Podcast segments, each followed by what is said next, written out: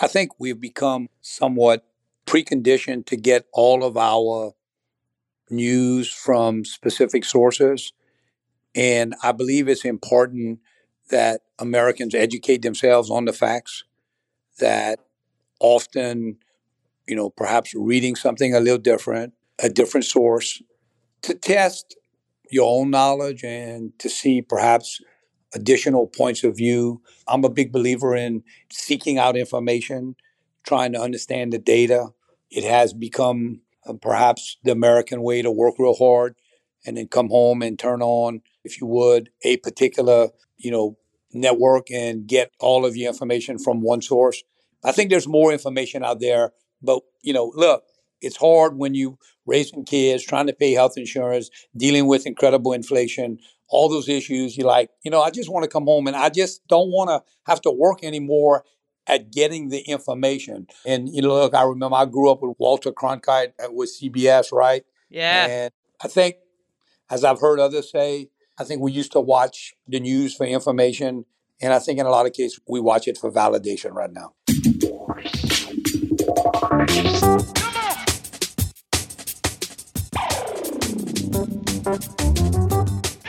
The oil and gas industry, the driving engine of the world economy, delivering prosperity, innovation, and abundance across the globe. Here are the stories of its key players, directly from the leaders themselves. This is Oil and Gas Industry Leaders Podcast, where real experiences are passed on from the leaders of today to the leaders of tomorrow. Here is your host, Paige Wilson. Welcome back to another episode of Oil and Gas Industry Leaders Podcast, sponsored by CBRE. CBRE is the global leader in real estate operations, providing solutions to the world's largest energy, oil, and gas companies.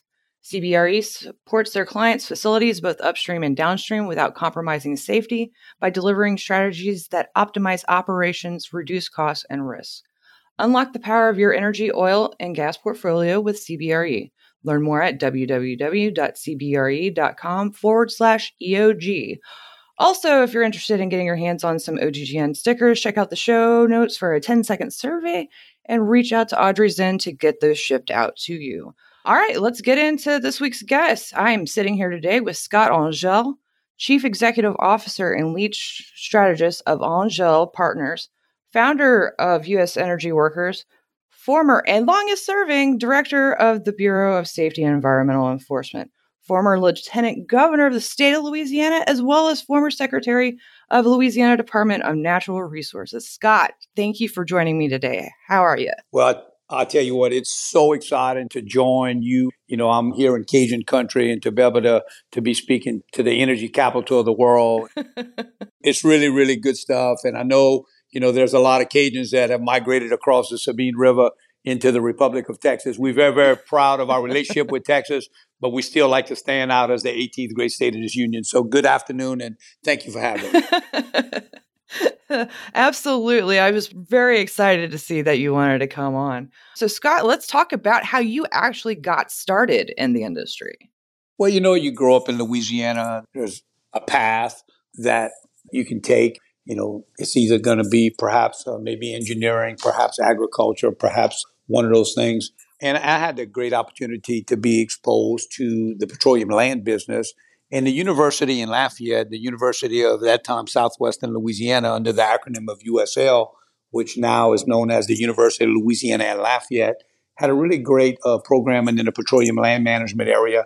And I decided to get into that program and got exposed to the industry in that land world. And I think it was just a really phenomenal place to be exposed to the industry. And, that kind of uh, led to other opportunities. But at the same time, my dad had had a career in, in government. And in addition to owning a Ford dealership in our small town, my dad served in a variety of positions. So I had a bug. I think I got bit by the bug of public service. And so while I was understanding oil and gas and trying to do the things that I was doing, I always felt the desire and the pull to take some of that information and maybe that knowledge and bring it to the public sector. And I did. And so followed my career and my passion to local elected office and then got into state government and then federal government. So I'm pleased that I've been able to serve at all three of those levels to be an executive at the local level, the state level, and the federal level. It's been exciting. Yeah, yeah. And you and I were talking before we got on here, and I mean, you were lieutenant governor during like one of the hardest times in the industry after the Macondo incident.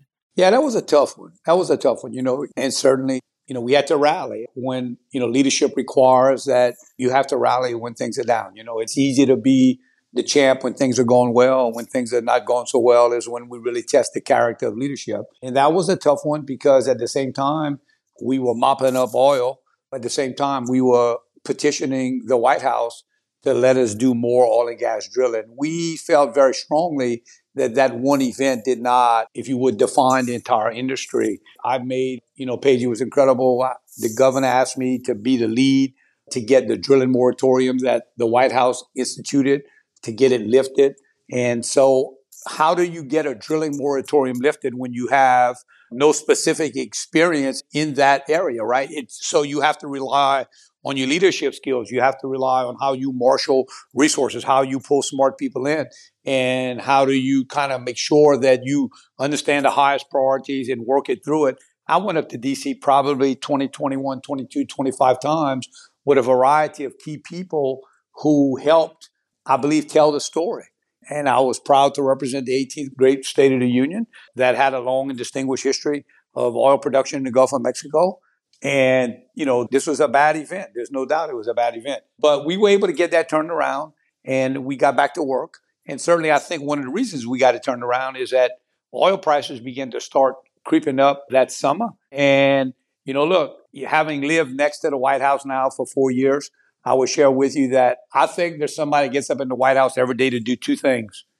And it's not to check on China and Russia It's to check on the price of milk and the price of gas and to let the president know what's going on. And I think as we were coming out of the concerns associated with the technical concerns associated with the Deepwater Horizon event, as prices started to move, I think the White House was very concerned about energy prices being unaffordable. And certainly we kind of went through that again recently. So yeah, it was a tough time, but you know, leadership requires that you find a way to get across the goal line. Right. Yeah. Yeah, and thank you for doing that. That helped the industry tremendously. A privilege. Yes, yes. So let's talk about USA Energy Workers and why you founded that. Yeah, you know, so in my role as a regulator, you often in meeting and greeting folks who are environmental experts and energy experts, and they all have really, really fancy titles. And I understand they do important work, but they are all very high, tend to be high ranking folks. Right. And again, I get that. But I've been intrigued by the success of the American farm industry.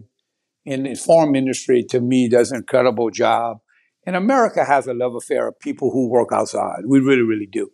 And so, as I watch farmers, when we try to change the foreign policy in this country, yeah, we might have the leader of XX food company or XXY food company but somehow, some way, when we're trying to change foreign policy in this country, we also have some khaki pants.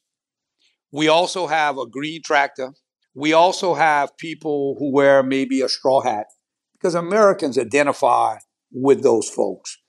And while I certainly understand that we're going to have to have executives at the table, I would say that I always felt that we needed more boots and less suits at the table, if you know what I mean. Yeah, no, I more. Yeah, yeah, more of those steel toe boot wearers who would help to humanize, right? And maybe 30 years ago we didn't need to do this, but certainly in today's era, when we talk about traditional energy, we need to understand that our workers need to be elevated and celebrated. You know, Paige, I love the old cliche. I love the old cliche that if you can read, thank a teacher. Our teachers deserve so much.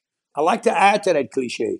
If you can read at night in your warm or your cool home, thank a teacher and a USA energy worker. So my thought process was, as a regulator, I always felt that that part of the industry was missing from the conversation. And I felt if we could perhaps begin to elevate and celebrate those workers for the contributions that they make every day, then America would begin to see these people not as criminals who are trying to destroy the planet, but actually humans who are trying to improve the quality of life for their neighborhoods and their families. So the whole concept is really about elevating and celebrating the steel-toed boot wearers and the hard hat wearers. Very good. Very good.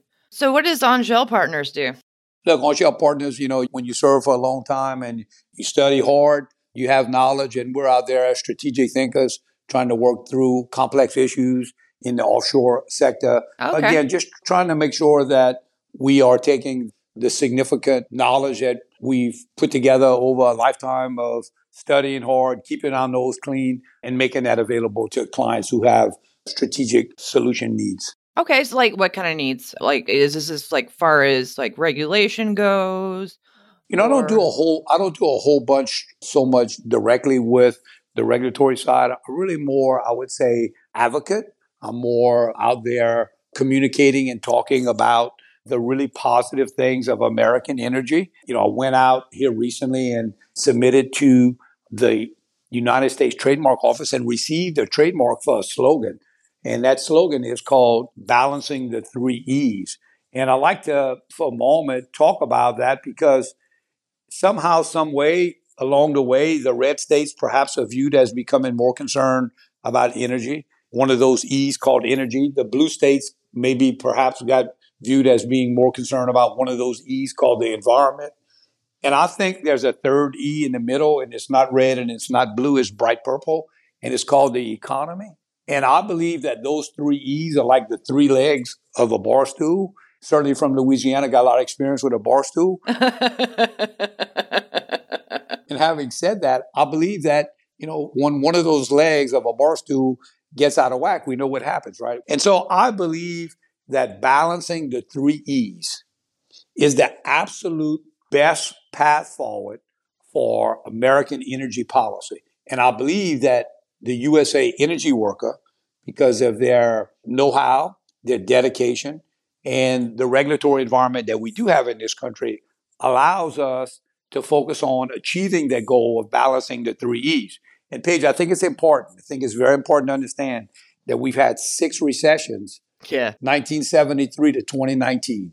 And every one of those recessions have been preceded by a spike in energy prices, as goes our access to affordable, not cheap, but as goes our access to affordable energy, so goes the economic performance of this country. We sell more homes, we build and sell more cars, we have a more robust retail economy, a more robust travel and entertainment economy when we have affordable energy. It's not debatable. We maritile climate control homes and we often live in places we do not work. And that's one of the great advantages of the interstate, the Eisenhower interstate system. So I believe that, you know, we have to have energy to be a world power. And I get very concerned when we talking about an energy transition. I think we'd like to call it more of an energy addition, Yes. right? Not so, not so much a transition, but more of an addition. There's room in the toolbox to put another energy source. I think I was reading here recently that the distinguished president, and CEO of BP, said that you know trying to make the transition, if you would, before the next source is ready, only serves to undermine the effort because if we're constricting supply without reducing demand, then inevitably will lead to price spikes. And price spikes again lead to less support for the effort. So I fundamentally believe that American energy and American energy workers, what we need to focus on rather than raising interest rates, rather than increasing interest rates, I think we could get inflation under control with a lot less pain if we increased American production rather than increasing American interest rates. So again, I just believe that energy is important and the facts are pretty clear. You know, even where I come from at Breaux Bridge High, you know, honor graduate, six times from 1973 to 2019, you've had six recessions when energy prices spiked. It's probably a pretty good trend that you can count on is going to happen if those set of circumstances present themselves again. Yeah, no, you think people would figure that out. I mean, you obviously get it, but yeah, you know. Yeah, and, what, and what's unfortunate, yeah, you know, Paige, what's unfortunate in all this is that, look, I realize that elections have consequences, but in the name of the environment, this is a very, very important, I think, fact that gets missed. In the name of the environment, this administration decided to first pause and then cancel Gulf of Mexico lease sales. Okay. Now, They did that in the name of the environment. Now, it's important to understand that they did that, I guess, in January of 2021. And a little known report that was produced under the Obama Biden administration by the Department of Interior concluded the following, and I'm quoting United States greenhouse gas emissions would be higher if we were to have no lease sales. Emissions from substitutions are higher due to exploration, development, production, and transporting of oil from international sources being more carbon intensive. Now, stop for a second. In the name of the environment, we paused and canceled lease sales in the Gulf of Mexico, yet a report that was produced, a federal report, public record, produced by the Bureau of Ocean Energy Management in November 2016 under the Obama Biden administration, concluded that if we would not have the lease sales, we would have worse greenhouse gas emissions as a result of having to backfill the need with sources, often foreign sources, often at higher carbon intensity. Yet that's exactly what we did because, as you recall, in probably around August, October of 2021, as the price started moving north, the president basically went to OPEC and said, I need y'all to give us more. Oh, yeah. Gave him a big old dab and everything. Yeah. And then OPEC turned around and, you know, gave the middle finger to America, right? And yeah. so it's for us on the bayou, it's almost, we got to think that, is there, you know, we have to question, is there something nefarious going on here? If, and I'm not being political, I'm just being factual. I don't want to be political. I just want to present the facts. The facts are that the Obama Biden administration, in a federal document, concluded that if we were not to have lease sales, it doesn't say the price would go up. It doesn't say that. It says that we would have higher greenhouse gas emissions. And in the name of the environment, that's why we canceled the lease sales. But yet, this report that was produced before that warned you shouldn't do it. Yet we did it anyway as a country. And then went to OPEC to ask them to give us more. And quite frankly, you know, we've heard a lot of things about global warming. We never heard anything about USA warming. So why would we say no to production here to go get that same supply somewhere else and, you know, lose jobs here, vilify American producers? So there's something at play that's really, you know, and again, don't take my words for it. The Wall Street Journal in, I think in October of 2021 opined that the way to reduce gas prices and I'm quoting on something I see here from the Wall Street Journal on Friday, October 22nd, 2021. The way to reduce gas prices is to produce more oil to increase the supply. Mr. Biden wouldn't have to plead with OPEC to produce more if you were not working so hard to limit U.S. oil production. So, again, that's not my words, that's the words of others, but certainly applicable in this case. Yeah. And, and something that really concerns me is the level of the SPR and how they are just like, oh, well, you know, let's sell some oil to China. They're using our reserves. Like, if something happens, we're screwed. Yeah, you know, and again, the Strategic Petroleum Reserve was not meant to buffer market shocks on prices. Right. It's really it's really more meant for you know the emergency supply for the development of our country and on and so forth. And so, but again, you know, if you stop and think for a little bit about the vilification the vilification that's going on of the domestic oil and gas industry, which is unwarranted, fully unwarranted, because again, the metrics are very clear. I would tell you the Gulf of Mexico has the second lowest carbon intensity production in the world. I believe that. Yeah. Among the lowest volume of flared invented gas, methane, to produce gas ratio. So, you know, the whole talk right now, which is becoming, I think, something that you're going to start reading more and more about, is as we embrace the opportunity to bring EVs and battery technology. I'm all of the above. I think we ought to be about all of the above. That's fine. But it takes rare earth minerals to do the kind of battery construction that we need to be able to do. And China has an absolute lock on the rare earth minerals of this planet. An absolute lock. So, what I would say if we were you know, if it were Wilson and Angelle LLC here, and we're trying to figure this out, before we unplugged our current source, we'd start looking for some reliability on our future source. And if the future source is EV and a battery technology, and that's all coming from rare earth minerals that our biggest adversary has a lock on, Yeah. we need to go back to the locker room. Yeah, I agree with that. And if I'm not mistaken, wasn't there a mining explosion in North Carolina? I didn't see that, but certainly, you know, there's going to be some, you know, there's always consequences for activity, and that would be unfortunate. And of course, you know, the oil and gas industry is not immune. The chemical manufacturing industry, the airline industry is not immune. None of us are immune from, you know, a bad day, right? But a bad day doesn't make a bad life. In this particular situation, my concern is really more about the fact that if we make this transition without a plan, and a transition does presuppose that there's a plan. And if we don't have a plan and understand that we got to reach certain milestones and we got a long term supply of rare earth minerals that are needed for battery technology or battery construction, I mean, again, that's just kind of really, really odd to me. And so we got to figure that out. And, you know, what I'm doing at USA Energy Workers is just trying to make those kind of statements and those observations. And when we take a look at the price, you know, Paige, we take a look at the price. I'm very concerned. I mean, Americans are very concerned. The number one issue that Americans are concerned are now inflation. I mean, it, it just destroying. And again, you know, we've seen, I think, from about 2017, just kind of going on my memory, from about 2017 to 2022, a pretty significant increase in crude oil prices. But we've had a 550% increase in food inflation from 2017 to 2022. So again, about an 86% spike in energy prices from crude oil prices. Crude oil prices spiked about 86% from 2017 to 2022.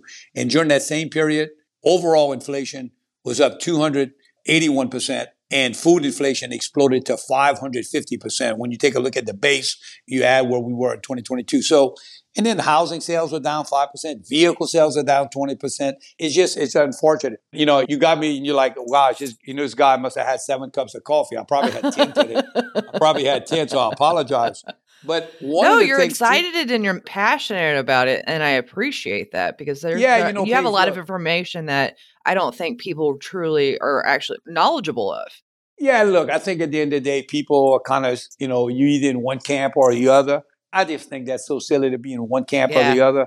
I think you got to educate yourself. And clearly, we're into an energy addition. I get that. I mean, it makes sense for me. I mean, you know, Diane and I have five children. None of our children have a home telephone line. They made the transition to wireless technology, right? It's okay. It's okay. The world did fall apart, whatever. And as we make the transitions from energy or additions here, we just need to be smart enough to know that we can't crush our economy doing it. And, you know, you talk to folks and you ask them, you know, are you willing to pay an exorbitant amount of energy and not have a job? Well, no, that's not a solution. That's an insult. And asking OPEC to give us production while we're vilifying American producers again is not a solution. It's an insult. It's an insult first to the USA energy worker, but let me tell you what it's evolved to.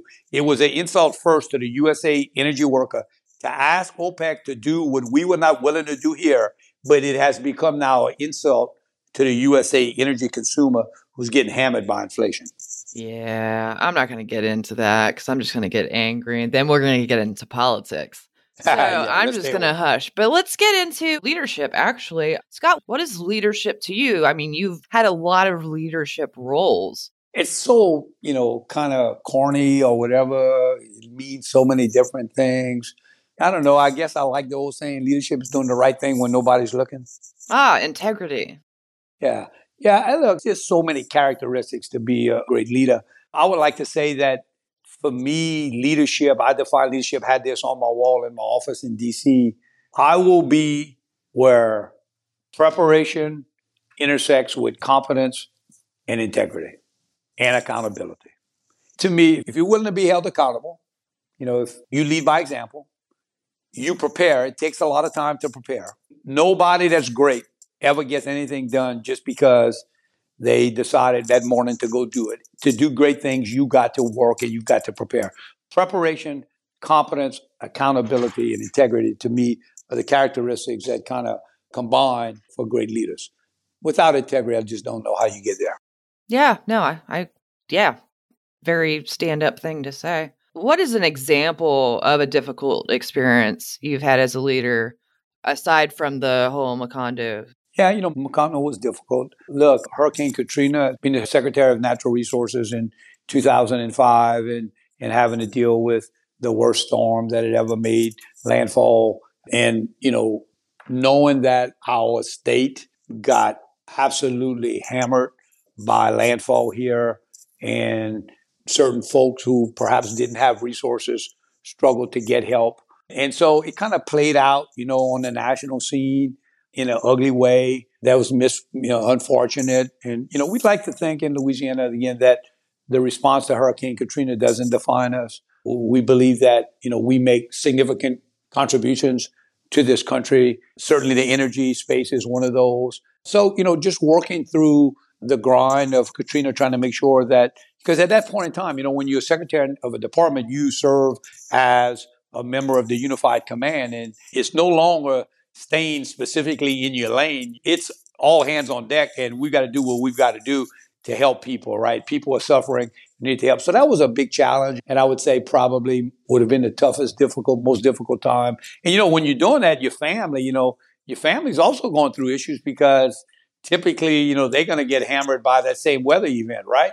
And, you know, you're trying to be a dad, you're trying to be a husband, you're trying to be a provider to your family, but at the same time, you having to be uh, to serve the greater good there. So those things get challenging, but you find a way to balance them. And I've been very fortunate to have a very supportive family. Yeah, because you were probably in Baton Rouge then, huh? Yeah, well, I was living in Acadiana and in the Lafayette area and commuting there. But you know, when you're in Baton Rouge and you get a call from your family, it's not just rushing back over, you know, 50, 60 miles to take care of it. So you have to have an extended network of family and friends who can, you know, maybe help out with one of the kids who have any issue at school. Maybe there's a, you know, we got a battery that needs to be jumped. Maybe the toilet's leaking today and Scott's not available. all the, all the fabulous and glorious romantic things that a husband does. All right. Just, you got to kind of find a way to get somebody to do those things.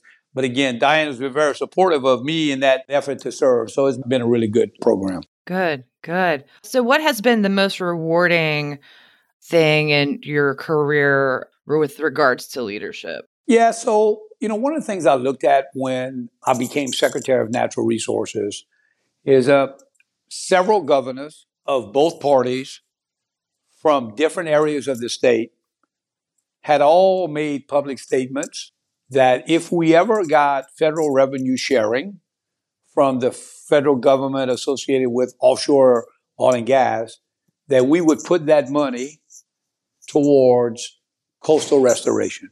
Mm-hmm. And, you know, again, they were all very, very genuine with those comments and those leadership statements. I, however, began to look very closely, and in spite of the fact that those statements were very genuine, I noticed that there was nothing that required that if we in fact got that money, that we would actually be required to spend it on that particular effort, right? Mm. And I also know, given my experience being one of nine children and also serving in the public sector, that when you put a little bit of, when there's no feed in the trough, you can say a lot of things. But when they got a bunch of feed in the trough, people start changing their mind about what they really want to do with their money. So I had a concept and I brought it forth to the leadership of the state and said, you know, what we really need is a constitutional amendment need a constitutional amendment to forever lock up this money that we're going to spend it on coastal restoration. And of course, you know, you got 64 parishes in our state, and there's 19 of the parishes in the coastal zone. And why would the other parishes say, well, yeah, that's a good thing for us to do? You know, I mean, when they have other needs, right? And we brought forth the, we brought the forth the constitutional amendment. And actually, before we went to the vote of the people, it takes a two thirds vote to get it through both the House and the Senate and then it has to go in on the ballot box and be voted on by the people. But before we actually, so we passed the constitutional amendment in the legislative session, and before we could actually go to the vote of the people, we experienced Hurricane Katrina. And so we were there saying, wow, we're going to have a lot of, we gonna have a lot, a lot of levee, levee repair work that we need to do. So I kind of coined the phrase that, you know, look, the wetlands protect the levees and the levees protect, protect the people. And so what we need we need to do is treat this as one system. So we went back into the legislature in a special session. We tweaked the language and we made if we ever received any money from federal revenue sharing from oil and gas, we would make it for the specific purpose of coastal restoration and levee protection. And that was voted on and passed remarkably by the voters in this state from all areas.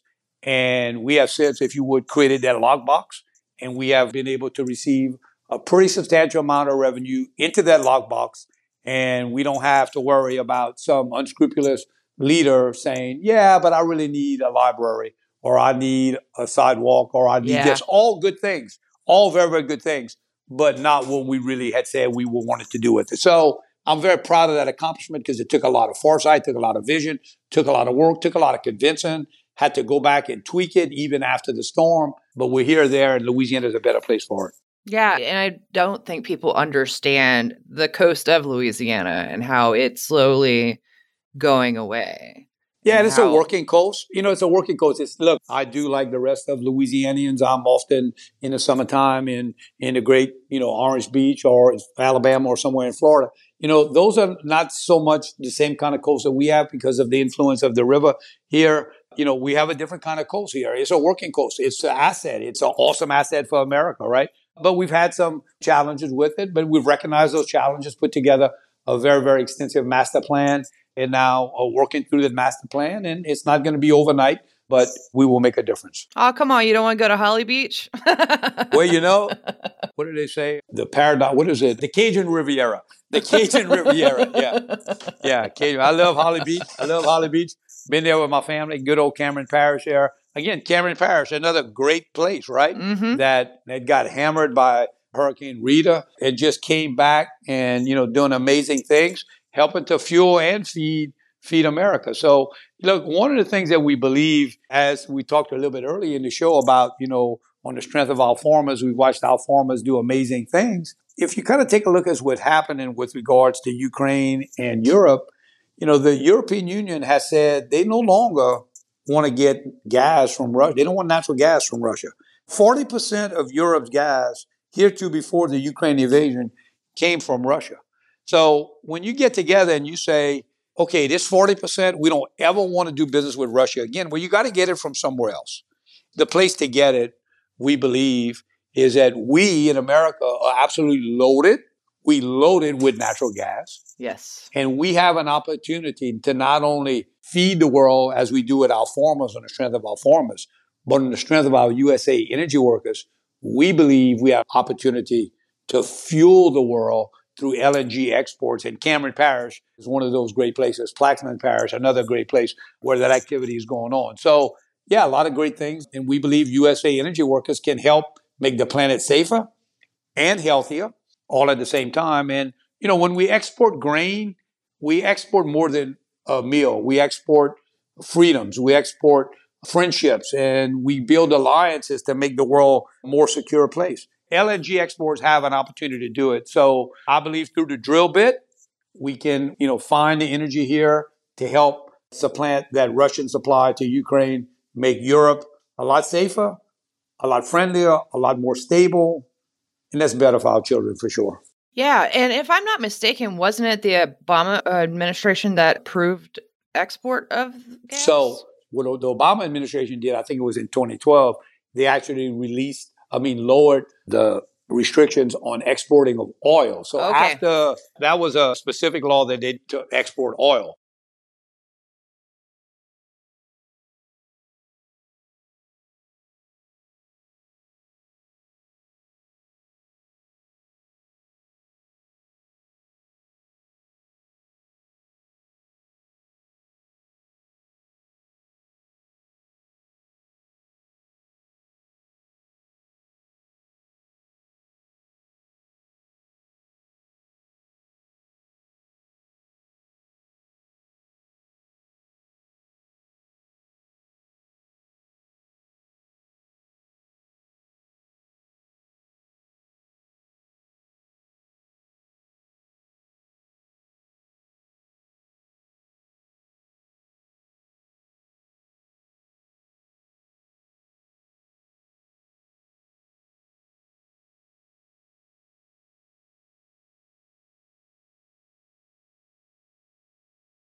So, Scott, if you had one piece of advice to give our audience, what would that be?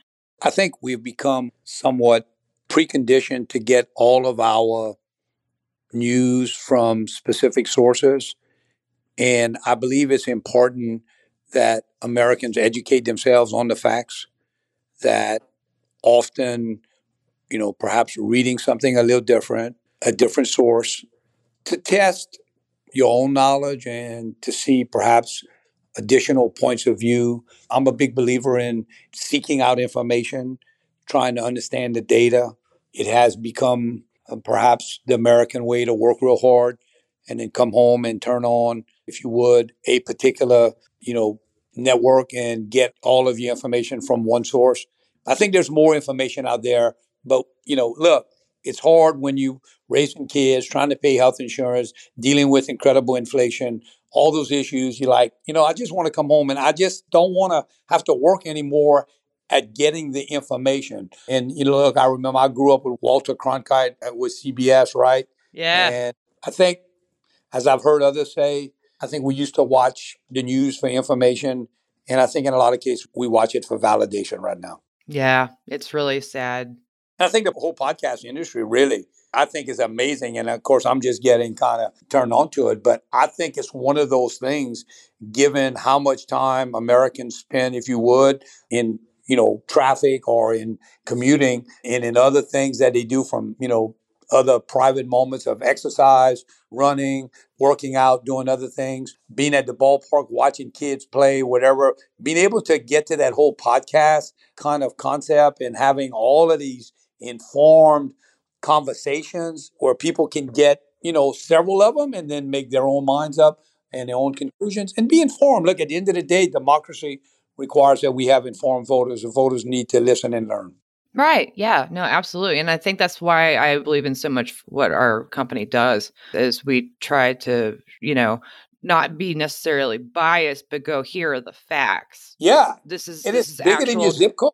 Yeah. You know, Paige, we all do things for our families. We do things for our own business. But I will share with you what you guys are doing. It's much bigger than your own zip code. yeah. Yeah. You ought to have a sense of satisfaction about that because you know you all have have a way of being able to accumulate and then distribute and in very powerful ways. I think it's fabulous. I'm a big fan. Thank you. I appreciate that, especially coming from you. Well, you're very, very kind. So, yeah, what's wild about this job is the amount of pressure on your shoulders to make sure that you are giving the right information to people. Cause I, you know, and don't get me wrong, we make mistakes and stuff, but we'll own it up. We'll own up to it for sure. Well, you know, it'd be easy just to go out there and rant, right? And not be connected to the facts. Right. Yeah. Cause I'm not a journalist. I want to be a voice that brings thoughtfulness and folks can understand. Because look, at the end, I don't believe people by and large fundamentally understand the climate advantages. That's a phrase, quite frankly, that few people have ever heard. Climate advantaged energy production. What does that mean, that phrase? Climate advantage energy production. Look, the president said it himself in the State of Union address. He said, We are going to need oil for the next decade and beyond. That's his words, not mine. yeah. But Scott, we're going to run out in five years, remember? Well, well, well. the point is, if we're going to need it, and again, I'm not saying that, but he is. If I agree that we need it, but I was glad to hear, you know, from his lips. And having said that, if we're going to need it, why wouldn't we get it from the most climate advantaged regions on the planet? I mean, it Yeah. seems so obvious to me, right? And so I've kind of dedicated a great par- part of what I do to again educate, let folks know. And I want to celebrate. Look, the, the USA Energy workers, folks who do this kind of work, and I'm talking about all energy workers. I'm not talking about just oil and gas workers, but all energy workers do amazing work to make sure that we have cool homes and warm homes and can read at night and do the things that we do. Because again, I don't know too many people that are going back to chopping wood. Yeah.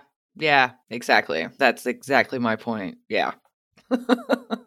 The Eisenhower interstate system has allowed us again to have access to great payroll jobs without having to live in the particular big city, right? You can have a rural place and you can drive into town if you would, right? Yeah. And that's like, you know, most of Texas and Louisiana. That's it. So, I mean, you have to have a vehicle in most cases.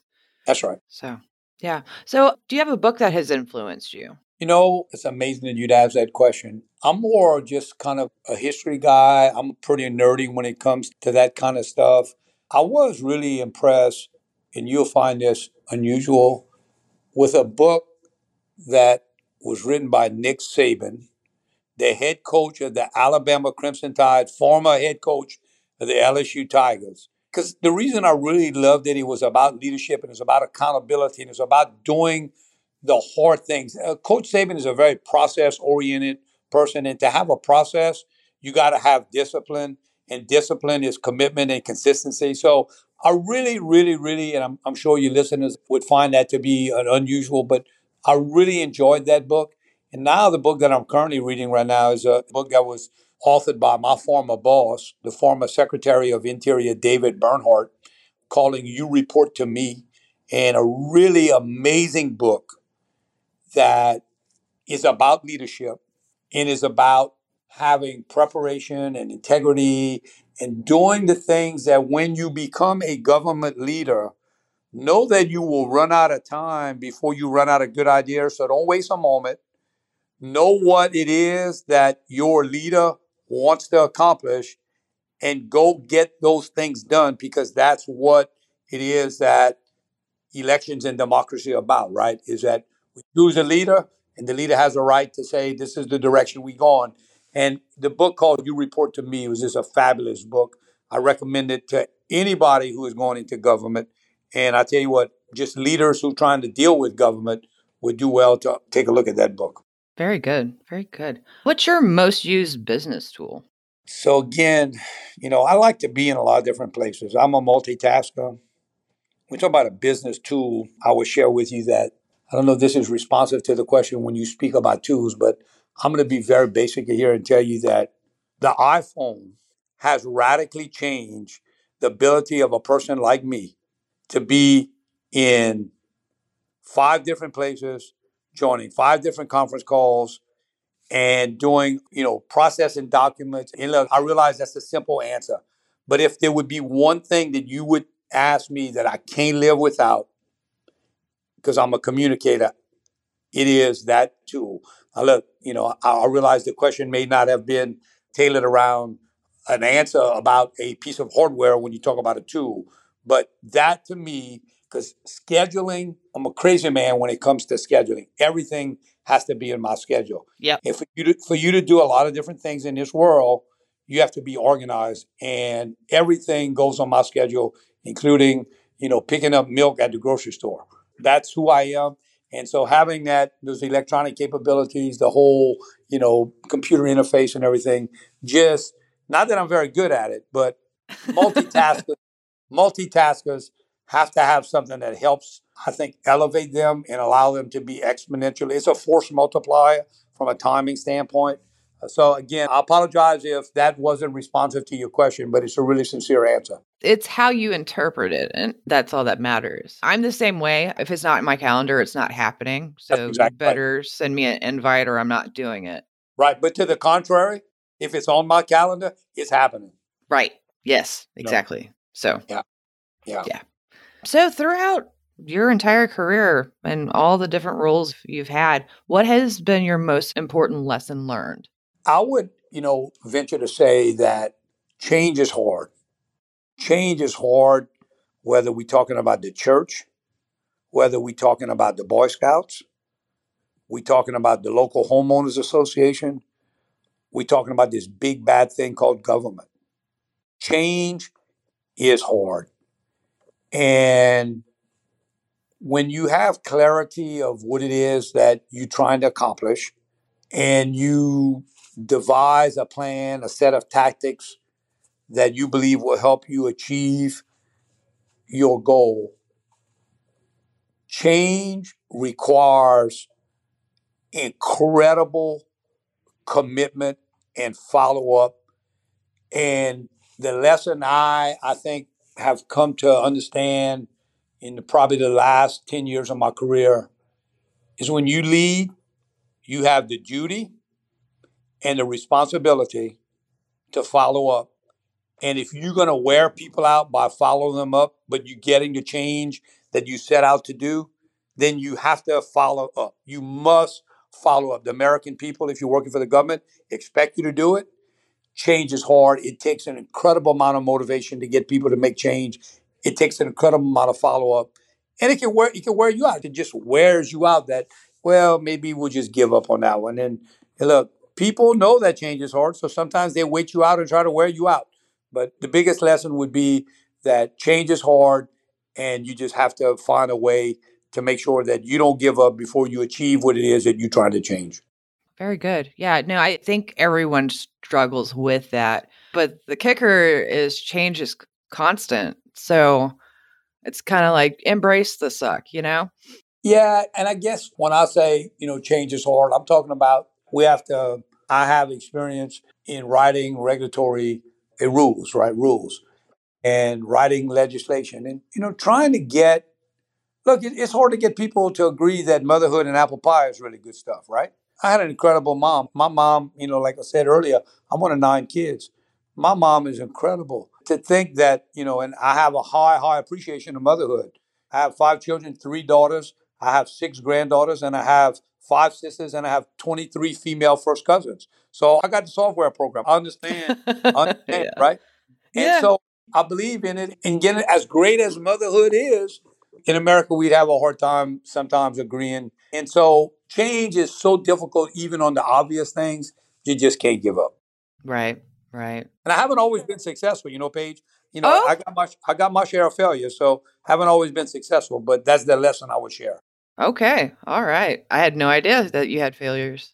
Yeah, yeah. You know, I was an unsuccessful candidate for governor in 2015 and ran really hard and had a really, you know, good shot at it, but got squeezed out. And you know, those things happen. But look, at the end, the opportunity to serve is full of uh, privilege. You have to feel when you you have an opportunity to get one of these positions that you got to be all in. You got to do it with integrity, and you got to be all in all the time. And when you get rejected, you can't take it personal. Yeah, yeah, yeah. Mm-hmm. It's hurtful. You know, it's a public rejection. You know, tomorrow if someone goes to apply for a job and doesn't get it, really somebody really doesn't know about that even went to apply for that job, right? Yeah. And, yeah. But when you're candidate for public office, it's a public rejection. It's a public rejection. And so you have to be willing to understand that that's the risk. And if you have a servant's heart, you offer yourself. And if not, you still want to do great things for people in other ways. And again, I've been fortunate to be able to do that. And just keep on keeping on looking for the next opportunity to add value to America. Yeah, I understand that failure very, very much so. My ex husband ran a few times. And yeah, I definitely understand you can't take that personally. And it's hard to separate your emotions from it. Sure. I mean, it's, yeah, you know, and I was very fortunate, probably got elected like maybe, you know, seven consecutive times, maybe in local service and whatever, and maybe five or seven. I'm not sure what the number was, but you know, then you go for the big ring and you don't make it, and it is what it is. And but again, it's not an end all be all. You continue to find ways, and you know, look, the way it worked for me, I was fortunate to be able to have served well and caught the eye of folks at the federal level that said, you know, here's a guy who was the lieutenant governor during the Macondo event Here's a guy that understands offshore. 98% of the offshore production we have in this country is in the Gulf of Mexico. We got 1% in the Pacific and 1% in the Arctic. So maybe this guy might know a little bit and maybe we'll give it a shot. And it worked out well. And the Government Accountability Office issued a report in, I think it was March of 2021, taking federal off- oversight of federal offshore oil and gas regulations off of the watch list, if you would, off the high risk list. That didn't happen because that didn't happen because we took the responsibilities lightly. It happens because we work really hard. And again, safety. I happen to believe that safe operations and environmentally sustainable operations and robust production can be accomplished all at the same time. We're not an either or country. We're not an either or people. I believe it's an and equation, not an or equation. And we proved it in 2019. In 2019, we had the highest offshore oil production in the history of the country, and at the same time, produced the safest incident rate in the history of offshore, and at the same time, had the lowest volume of oil spilled in the Gulf of Mexico. So again, it's not an either or. We cannot be a country that says, you know, like for instance, I kind of compare it to the airline industry. It's okay for the airline industry to have a phrase that says, we're going to try to get you there safely. And if we can, maybe even a little bit ahead of schedule. We like that as consumers, right?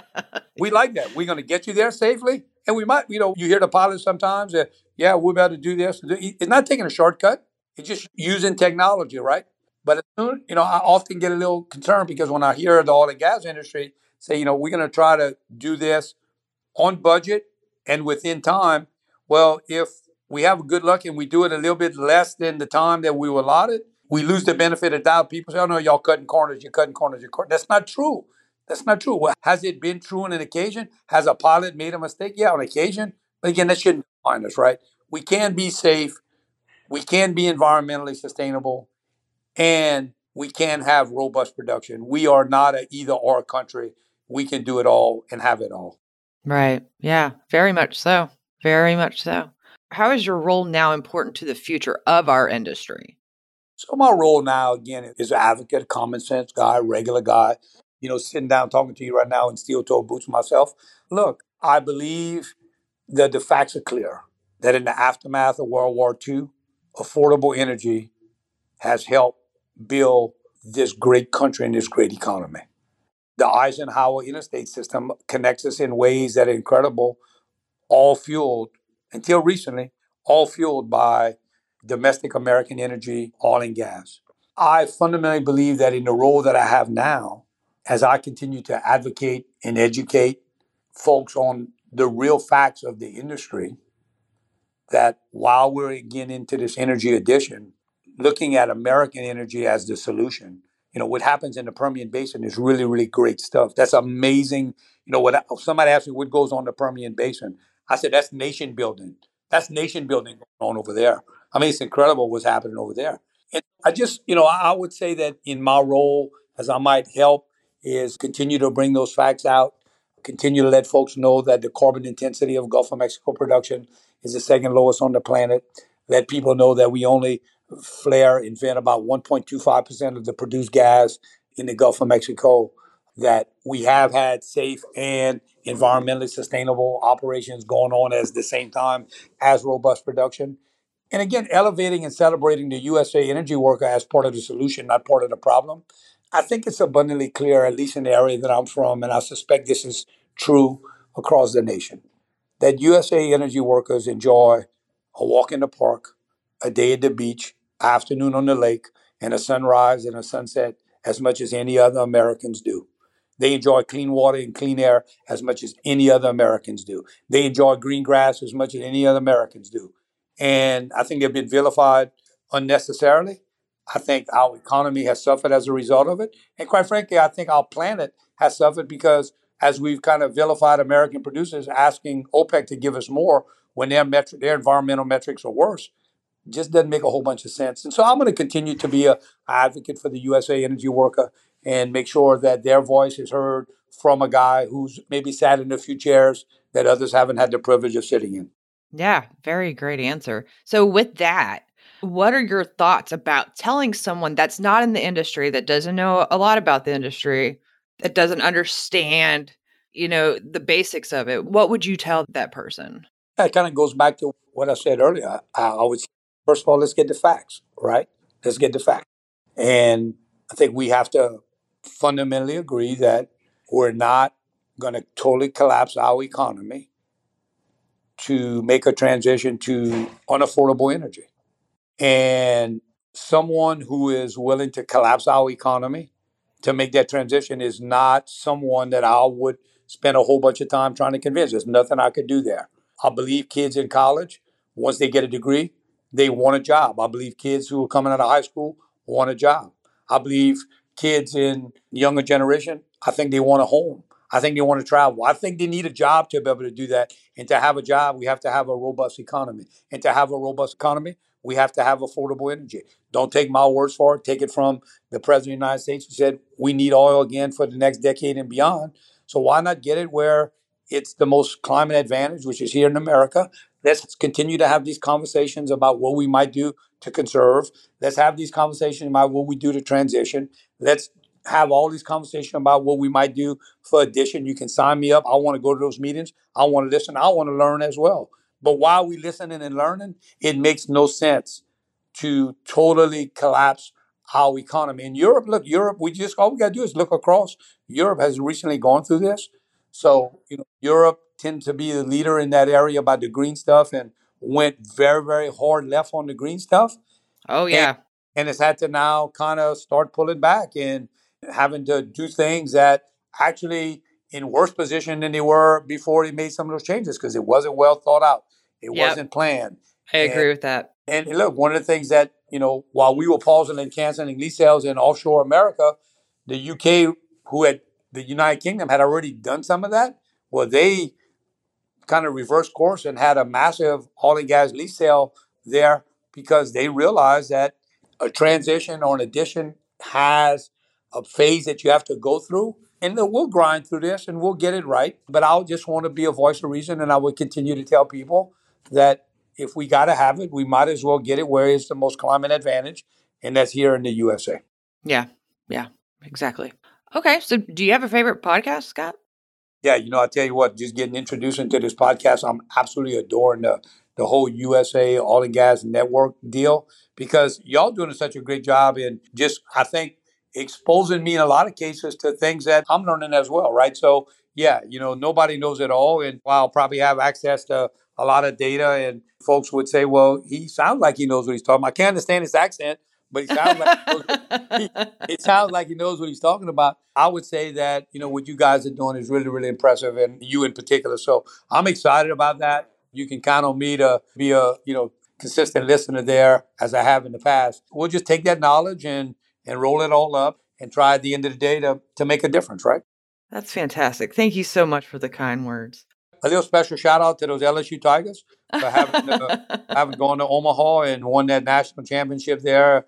The Tigerland was very, very excited here in Louisiana, and so they should be.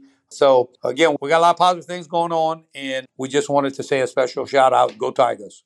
yeah, go Tigers. There's a lot of jello shots that were taken in. I did see that. I did see that. I did see that. You know, that's what you call when somebody was kind of sharing that whole Jello shot thing with me. I was like, it kind of came important to some fans. It's like, you know, at this point, I'm not sure which more important. Do we win the Jello shot contest or do we win the World Series? And we won both. That's fantastic. That's fantastic. All right. Well, Scott, thank you so much for joining me. If people want to reach out to you and or get to know more about your companies, how might they go about doing so? Yeah, so thank you. So, in the role that I'm visiting with you today, you know, look, it's about USA Energy Workers. I would say visit us at usaenergyworkers.com. You'll see a nonpartisan approach there, your fact based approach. We've got a really nonpartisan petition on that website. It takes 30 seconds for folks to sign the nonpartisan petition. Just again, recognizing that we need to balance those three E's of energy, environment, and economy. That we need to, while we are looking at energy additions, we need to also look at the traditional sources of energy. We need to elevate and celebrate our energy workers. I would encourage folks to do it. It's non political, fact based, just trying to make sure that folks understand that balancing those three E's is the path to making certain that we can have the energy we need, have the national security we need, and at the same time make the planet a little bit healthier. Very good. Very good. Much. All right. Well, that concludes this episode. So just remember it's up to you to open the next door.